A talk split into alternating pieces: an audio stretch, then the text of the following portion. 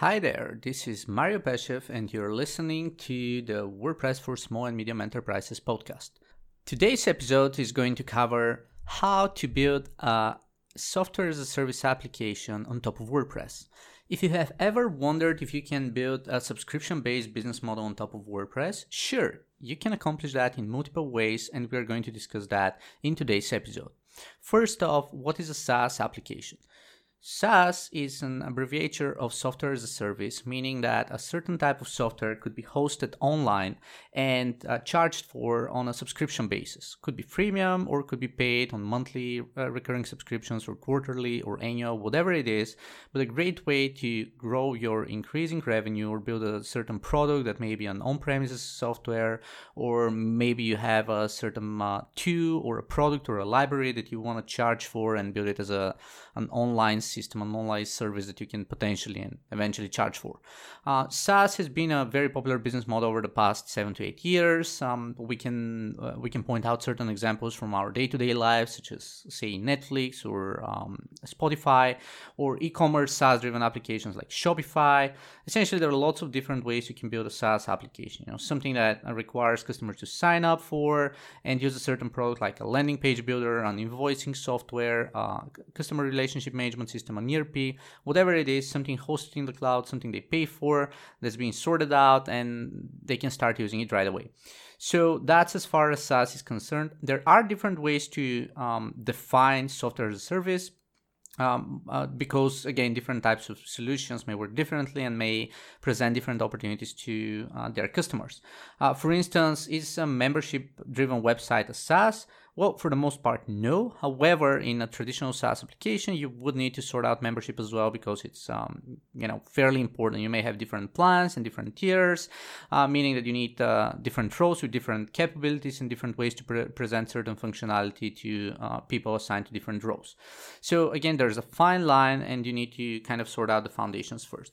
The second thing is is WordPress suitable to power of uh, software as a service application? My answer is yes.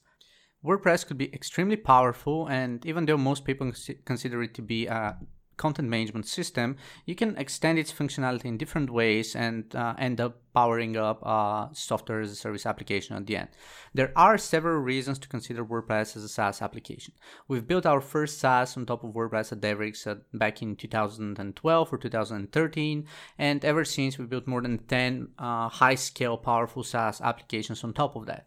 And uh, again, there are multiple reasons to consider that. First off, uh, you can leverage lots of existing features that WordPress offers um, by default. For example, you have the dashboard, you have the login system, and core capabilities, and so forth, uh, which makes it a fairly versatile tool to build um, application on instead of starting from scratch and building everything from scratch yourself, you know, CRUD forms and login panels and everything else uh, from the get-go. Which is why, again, WordPress can be considered a fairly powerful tool to uh, power up your software as a service application. The second reason is that you don't necessarily have to offer something to customers that's extremely uh, bespoke and built from scratch uh, every step of the way. What do I mean here? Uh, one of the solutions that we built back in the day, and uh, one of the tools that we actually have running as a SaaS application at the moment, is our sales CRM software solution. So back in the day, we built a CRM tool. We are currently using it internally for almost three years now. It's something that we built from scratch, and we also offer it to customers as a SaaS application. So the CRM tool provides the opportunity to create uh, companies and customers and projects. There's a reporting engine and a bunch of other wonderful features, integrations with Mailchimp and whatnot. Uh, but more importantly, one of the key features of um, uh, CRM is adding custom fields and adding additional fields to profiles, to projects, and whatnot whatnot. So uh, back in the day, we thought of uh, the best way to implement that and said, hey, why do we need to incorporate that into the CRM's core? What we can do instead is leverage one of the existing plugins available for WordPress and incorporate it and add it on top of what we already have. So we have WordPress on one end as the core engine. Uh, second, we do have our CRM system, which is our core product. Third, we do have certain extensions for different applications and different integrations And fourth, we do have advanced custom fields, which is one of the most popular solutions for creating custom fields for posts and different post types. So this way, we do provide the core functionality of our CRM system, but we also do provide access to advanced custom fields, meaning that everyone, every single user, every single subscriber can register their own additional fields they need to track down for customers, for companies, for projects, for budgets, for whatever it is. So once again, leveraging WordPress means that you can additionally leverage existing existing tools that WordPress, the, the WordPress ecosystem provides by default and add them on top of your existing system. The third reason WordPress is so wonderful is that lots of SaaS applications can actually be designed as standalone websites running independently. Now, a traditional monolith software such as, again, let's say Netflix or uh, Spotify or whatever, um, relies on a core infrastructure, whereas everything is stored in the same database, uh, more or less in the same database tables and so forth. However, this makes uh, maintenance pretty tricky. Additionally, performance is being imp- impacted as a result because, for instance, all songs or all videos are stored in the same, same table, just as an example, or all invoices, and they're just assigned to different user roles or different um, accounts or whatever you want to call it. So this creates a fairly complex database structure, and it's also fairly easy if a developer makes a mistake to reveal the existing items or the existing uh, data fields and data entries to users that are not supposed to see that. Now, WordPress, however, on the other hand, provides a different feature that some websites leverage called WordPress multi-site. The way WordPress multi-site works is um, you can create different spin-offs of an existing website as clonings meaning that you can create a kind of base website yourself and then you can clone it multiple uh, times. WordPress multi-site is frequently used for, say, universities where you want a, a, website that students can use and then replicate it with all the existing active plugins, or um, let's say for education, again for similar reasons, or for publishing websites where a media company may offer, uh, let's say, 10 different websites that have the same engine running advertising or email subscription, so forth. So the theme is the only thing that's different at the end. So the way WordPress multi-site works is it registers a couple of additional tables uh, for the WordPress installation itself, and every single subsite uh, creates its own set of tables for posts, for options, and for everything else. Comments, for instance, and whatnot. So this means that data is kept isolated to different tables for every single site, and it's nearly impossible to leak this data by mistake uh, due to a programmatic error. Additionally, you don't store all data enters within the very same table, but instead you store it in different tables in the database, which means that performance and scalability is a lot easier. And at some point of time, if you if you want to kind of distribute this database to multiple servers, you can actually extract specific sites and just move uh, the database to different servers, which again is wonderful as well. So those are kind of the main reasons why WordPress multi-site uh, makes a great addition to most software as a service solutions. Again, our sales CRM software and our SaaS BPM application for business process management work in similar manners, whereas our SaaS core product provides WordPress multi-site capability and just enables everyone to have their own site with their own data, and at the same time, all users have access to the same core product. Uh, one of the other extra perks is that while you can network activate certain plugins so that they are available to uh, the core uh, SaaS product, and let's say you can enable 10 plugins that are always active for every single subscriber of yours, you can also fine tune and play with different plans as well. Now, what do I mean here? Normally, when you sell a product, especially a subscription based product, you can split down the payments and the pricing pages into tiers, meaning that you may have a free plan or a cheap plan for, let's say, $29.99. Then you have another plan, mid tier, which is $99.99. And then you have a third plan, which is, say, $299 right? Uh, and every single plan may actually have different capabilities. And one of the ways to define these capabilities is through different features. For example, the very first plan may have access to 10 plugins in your WordPress installation, while the mid tier plan may have access to 15 plugins. And then the third plan may have access to 20 plugins. We're talking about a case where every single plugin is a separate feature. Now, once again, in a monolith installation, this would mean that everything should be active by default or everything should be installed and running by default. And you're just more or less hiding features or every single time you're checking, hey, does this user have a certain role or a certain plan that enables them or allows them to access a given feature, right?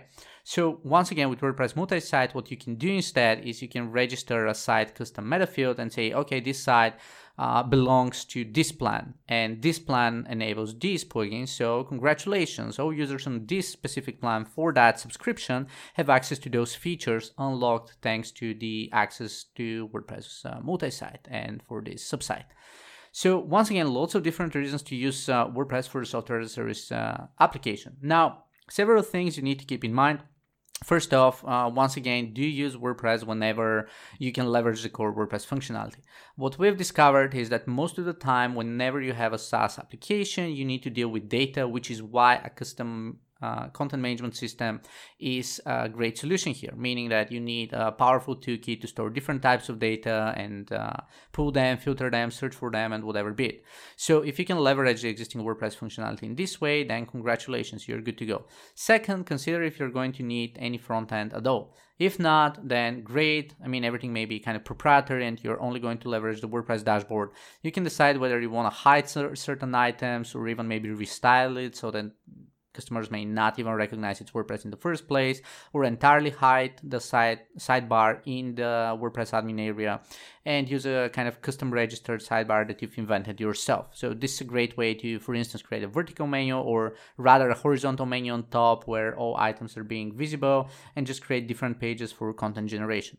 Now, um, this may mean that you won't have access to the default CRUD features, but once again, you can just hide the menu and link the existing um, URLs to uh, different menu items so that um, again the very same features may just look differently but you still open up the same uh, content editorial fields at the end of the day so um, that's kind of case number one. Case number two is if you need UI. For instance, if you have a learning management system or a course creation system, you may need UI, and there are different things you need to consider. First off, uh, if you opt in for WordPress multi-site, uh, this would actually allow you, if needed, to have the opportunity to have different themes active for different subsites.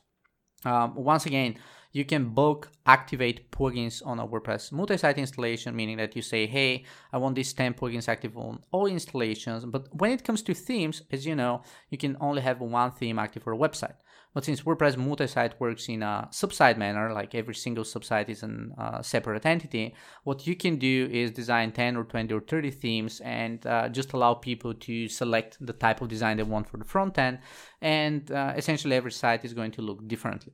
This is a pretty powerful offering that you can leverage yourself. But one of the things that you definitely need to uh, stay away from as much as possible is just relying on poorly developed premium themes.